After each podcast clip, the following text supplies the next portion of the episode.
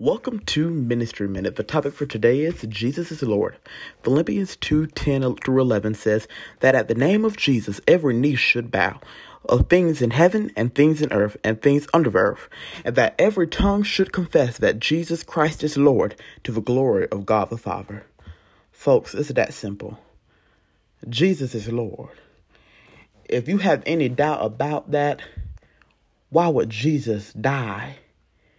And shed his blood when he was completely innocent?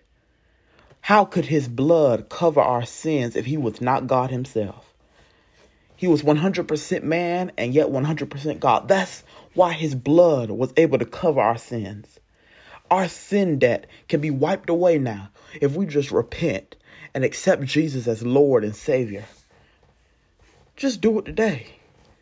God's free gift to humanity is this He sent His Son to die for us, for sinful people. We are worthy of death. The wages of sin is death, but the gift of God is eternal life through Jesus Christ. So God sent his son, 100% man, 100% God.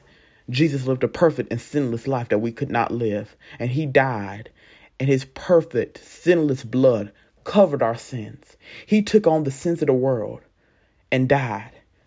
But my friend, he rose again. So now we could overcome death. We could overcome sin if we turn our lives to Jesus.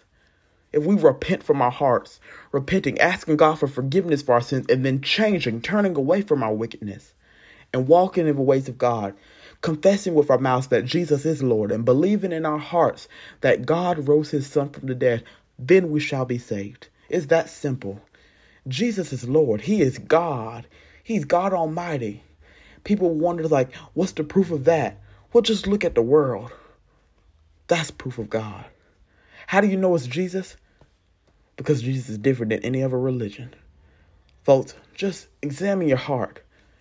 Humble yourself. Take your worldly opinions, your uh, personal opinions, and put them to the side and just really look. Ask God to reveal Himself to you. Humble yourself and just pray. Say, God, if you are real, reveal yourself to me. Reveal yourself to me, Jesus. Save it from your heart and trust me, He will do it. Jesus is real, guys. He is Lord and God, and He wants to be the Lord of your life. All you got to do is accept Him.